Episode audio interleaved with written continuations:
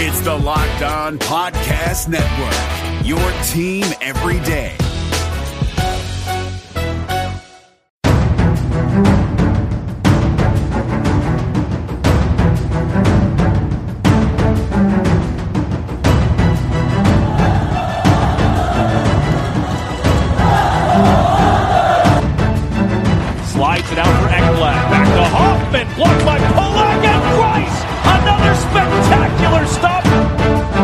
Brassard tees it up, and a save is made by Bobrovsky. Nelson, Barzal with the open net, and he scores!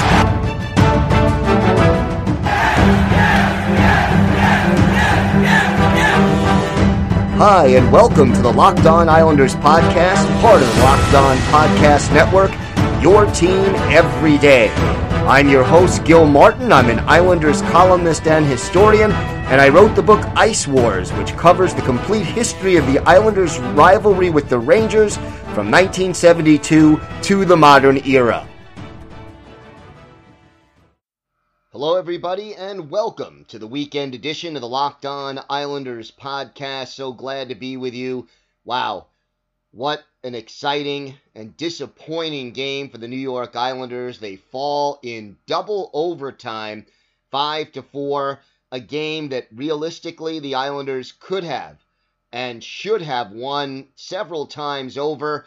And yet now, after losing the last two and losing all three games so far that they've lost in this series in overtime, the Islanders will face a Game 7. We'll break down all of Game 6, what happened, why it happened, what the Islanders did well, and there are a lot of things, and what they need to fix. And, of course, we will preview Game 7 as best we can. But, wow, what a hockey game. And disappointing and frustrating.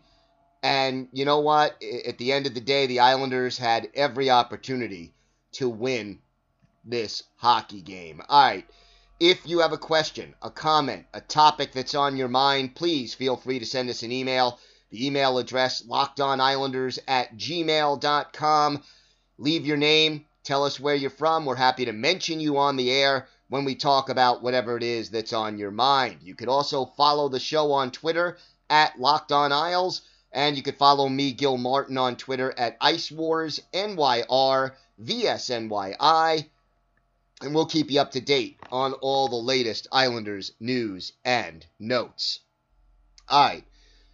Game 6, Islanders have home ice advantage, or at least are the designated home team. And the first period, just realistically, the Islanders came out, played very well for most of the early part of the game, but could not solve Carter Hart. And, you know, for the first 8 minutes, roughly, of the hockey game, the Flyers did not even register a shot on goal. And the Islanders really had several quality chances to get on the board first and take the lead, and yet they just could not do it. And finally, a breakdown, and the story early on is the Islanders made a few mistakes, and those mistakes ended up in the back of the net. Devon Toews had a rough shift on the first Flyers goal, as did Anders Lee, and, you know, trouble clearing the puck out, trouble getting things moving, and as a result, the Flyers end up scoring first and taking that 1-0 lead, the goal happening midway through the period, 10:16 in, Kevin Hayes gets it, and it's 1-0. So it was like one mistake, Flyers opportunistic, they take advantage. Then, basically, a slap shot by James Van Riemsdyk, Adam Pellick pinched, ended up getting caught up ice, and the result is Van Riemsdyk's second goal in as many games, and in less than 2 minutes, the Flyers had a 2-0 lead. But, you know, the Islanders, typical of the Islanders, do not quit. And late in the first period, they kept plugging away. They started to get things going, and it does pay off. Derek Brassard ends up with a very nice goal on a deflection. Nice play by Devon Toews to set it up. And it was a 2-1 hockey game at the end of the first period. And the shots on goal, 10-5 in favor of the Islanders after one. And it really looked like at the end of the period that the Islanders, who outplayed Philadelphia for most of that first period, were in control of the hockey game on the ice. But, you know, here's one of those situations. Varlamov did not have a strong start to this game. And again, I'm not saying these were very bad or very soft goals that he gave up, but when you give up 2 goals in 5 shots, in the playoffs especially, there are times you need your goalie to bail out some of those mistakes, and unfortunately, in the first period especially, that did not happen. In the second period, things started to get a little more optimistic for the Islanders, and they end up, you know, continuing to put on pressure, and they end up tying the hockey game up. Matt Martin, just a minute 24 into that second period, set up by Cal Clutterbuck, who made a very nice pass. Martin now has 4 goals in the postseason after getting 5 all season. Clutterbuck, the lone assist, new game, all even, 2 apiece. And then, as is Alan Vigneault's usual course, he challenges the goal. Casey Cizikas was tripped, fell into, crashed into the crease area, but clearly he was tripped on the play. Vigneault challenges, loses. He's 0 for 3 on challenges. The first 2 times, the Islanders' power play unable to take advantage, but this time they actually do. Anders Lee with the big goal, his 7th of the playoffs. Barzal and Eberle with the helpers, and it's a 3-2 Islanders lead, 3:06 into period number 2, and it just seemed like everything was moving in the right direction for the New York Islanders. And unfortunately, the Islanders sort of had a letdown. And, you know, they got that lead, and then they sort of took the foot off the gas just a little bit. Flyers end up tying it up on a goal by Michael Raffl, his 4th, at 13:21. And it looked like all of a sudden, you know, that's a rebound goal. Again, can't necessarily fault Varley, but it's a 3-3 hockey game with about 6.5 minutes left in the second period. We will continue to break things down. We'll finish breaking down the second period. We'll do the third period and the overtimes. More to come here on the Locked On Islanders podcast. Folks, if you want to have the best tasting protein bar ever, try a Built Bar. Now there are 6 new amazing flavors, including cookies and cream, caramel, brownie, and apple almond crisp. Then all 18 flavors now are covered in 100% chocolate. They're soft and easy to chew. I mean, in the past, when I've had protein bars, either the flavor isn't good or the texture isn't good or both. Not going to happen with a Built Bar. These taste great, and they're great for the health-conscious person. You can lose or maintain weight, and it feels like you're cheating because you're indulging in a delicious treat. They're low-calorie, low-sugar, high-fiber, high in protein, and they're great for the keto diet. Let's look at the Cherry Barcia flavor. 17 grams of protein in each bar, 130 calories, only 4 grams of sugar, and 4 grams of net carbs. Right now, go to BuiltBar.com and use the promo code LOCKEDON to get $10 off your next order. That's promo code LOCKEDON for $10 off at BuiltBar.com. Gil Martin here, host of the Locked On NHL podcast. Join me every Monday for the three biggest stories from across the NHL, including how newly traded players are fitting in around the league. Check out the Locked On NHL podcast every Monday, available on YouTube and wherever you get your podcasts. So the Islanders continue to put pressure on in the late stages of the second period, and they were really putting a lot of shots on goal, and Carter Hart ended up stopping most of them finally with 30 seconds left in the period. Matthew Barzal rips one off a nice setup by Derek Brassard. Hard, high shot, gets past Hart, and with that, the Islanders headed into the locker room at the second intermission with a 4-3 lead. And look, we've talked so often about the importance of those goals late in periods and what they do for momentum, and it really, often changes the feeling, the momentum, the course of a game, and everything seemed to be pointing the Islanders' way. They outshoot the Flyers 18-8 in that second period, 28-13, the shots on goal through two periods, and yet the Islanders only led by one goal. And in the third period, the Islanders got off to a very, very good start. And they were playing smart. Don't make any mistakes, but still keep the pressure on hockey. The final shots on goal in the third period were 14-4 in favor of the Islanders. And it looked like things were going great. But in the third period, tough one. Devon Toews had a chance to keep the puck in at the point. He whiffed on it. The Flyers get a 2-1 break the other way. Giroux finds Lawton. It's his fifth of the playoffs at 9:53, and the game is all tied. Islanders had some chances.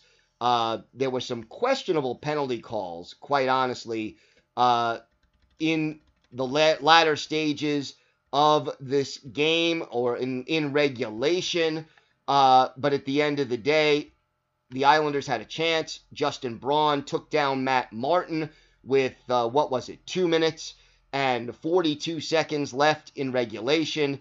Islanders power play had plenty of chances, and they had three shots. That first line, the Eberle, Barzal, Lee line, was swarming, and they had so many good chances, but the Islanders couldn't convert. Hart came up big, a big 2- or 3-shot flurry in front, and the game ends up going to overtime. Derek Brassard took a penalty midway through overtime that was more than a little bit questionable, but the Islanders had plenty of chances in that first overtime. They outshot the Flyers 9-6.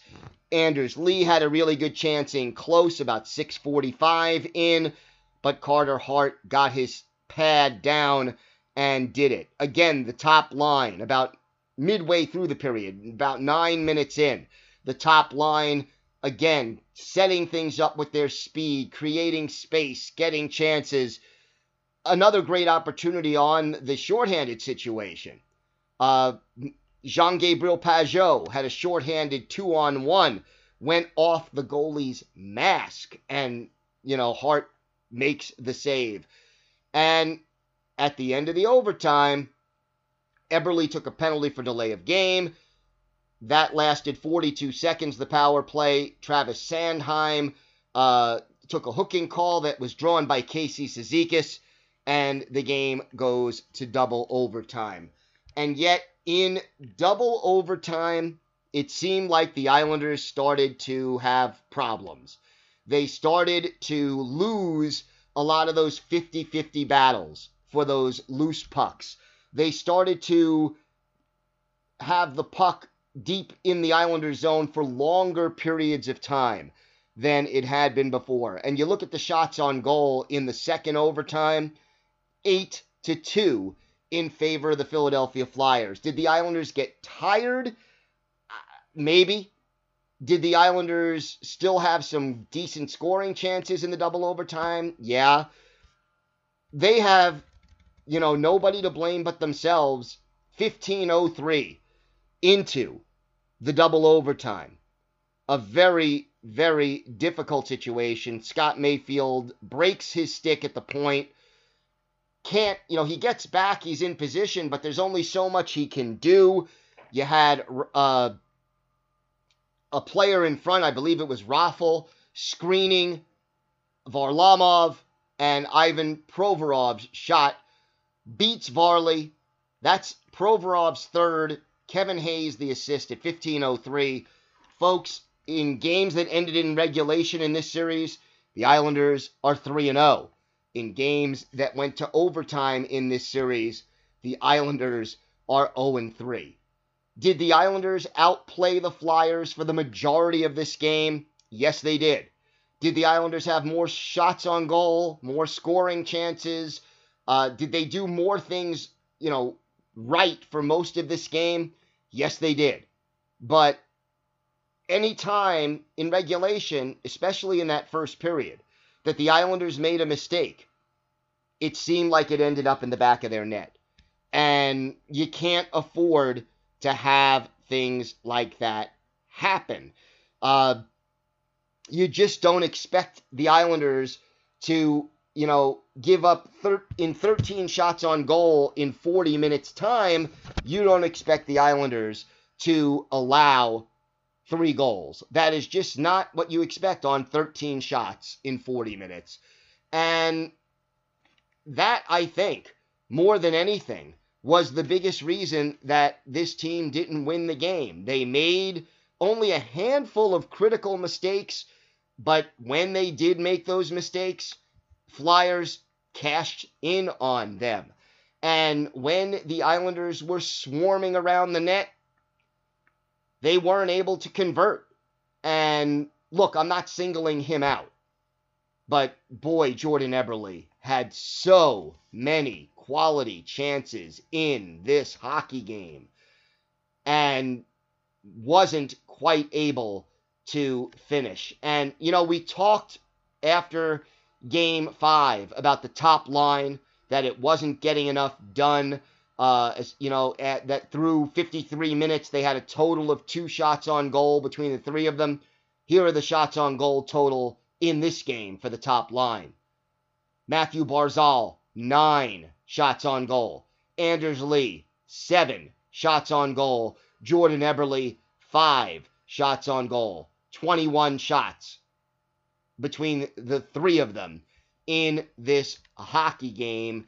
And they just, you know, could not finish except for that 1 power play goal when it counted. All right, we'll come back. We'll talk a little bit more about what happened, and we'll talk about what the Islanders need to do in Game 7 if they're going to win this series and keep this Cinderella run going. More to come on the Locked On Islanders podcast. Gil Martin here, host of the Locked On NHL podcast. Join me every Monday for the 3 biggest stories from across the NHL, including how newly traded players are fitting in around the league. Check out the Locked On NHL podcast every Monday, available on YouTube and wherever you get your podcasts. So, now what? That really becomes the question. And there are a few things that this team really needs to do. First of all, emotionally, this team needs to regroup. They played a pretty good hockey game overall. They outplayed the Flyers. They did not win the hockey game. And when you play a double overtime game and had so many chances to end this series, when you know you were the better team for the majority of the game and you didn't get the job done, you realize that it's time to regroup. And let's see what the Islanders can do. The goaltending situation, look, Varley wasn't sharp early, didn't face a lot of shots, but didn't come up big. Do they go to Grice in Game 7? I doubt it, but it wouldn't shock me either. I think that Trotz will go to the dance with the guy that brought him there, and for the most part, that is Simeon Varlamov. 5 goals allowed in 31 shots in Game 6. That's an 8.39 save percentage in a game that, you know, he was on ice for 95.03. The Lee and Nelson, by the way, both -2. So was Josh Bailey in this game. Tough night, I thought, for Devon Toews. He did have an assist, made a nice play on that, but, you know, had a couple of defensive breakdowns and turnovers that, you know, did not really help. Scotty Mayfield had 4 giveaways, which also didn't sit well. The face-off circle, only Jean-Gabriel Pageau was on the plus side. He won 12 out of 22. As far as hits go, 12 for Matt Martin in 15 minutes, 51 seconds. 10 for Jean-Gabriel Pageau. Cizikas with 7. Clutterbuck with 6.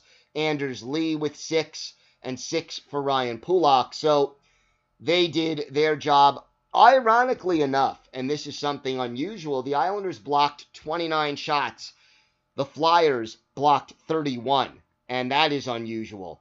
That in this series, the Islanders would have fewer block shots than the Flyers.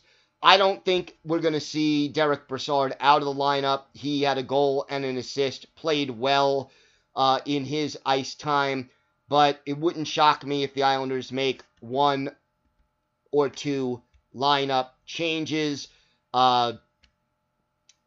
Little bit of a surprise here out of all of the forwards. Who had the most ice time? Josh Bailey. 30 minutes, 45 seconds for Bales. Ryan Pulock, 36-14 to lead all Islanders players. Here's what we need from this team going forward in Game 7. First of all, they've got to put the last 2 games out of their minds. They've got to regroup, refresh themselves, and they've got to get back to playing Islanders hockey. And they did that for most of the first 2 periods, even into the 3rd and 4th periods, you know, first overtime, quite honestly. They outplayed them, but the mistakes ended up in the back of the net. Flyers still had more room to maneuver down low, especially in the double overtime.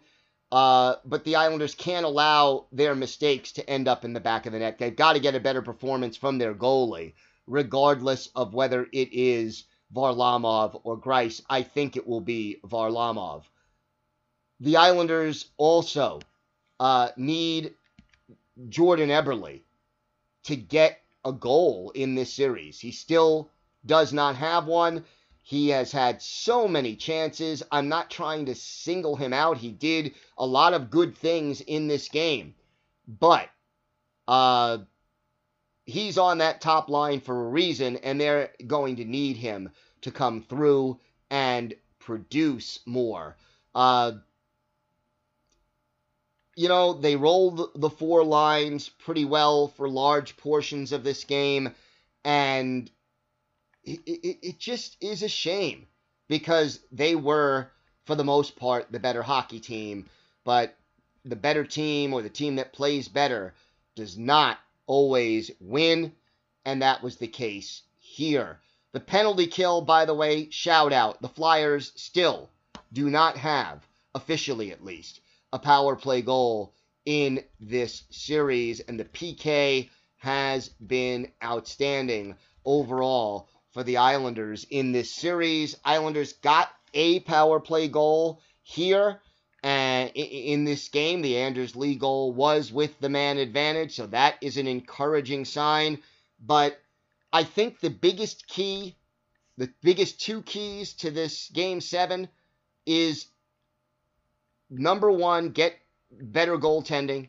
Number 2, psychologically put the loss out of your mind. Get as much rest as you can between now and Saturday night, and be ready when that puck drops. The Islanders have no one to blame but themselves that they did not win this hockey game. They played well for the most part, and they are so, so close.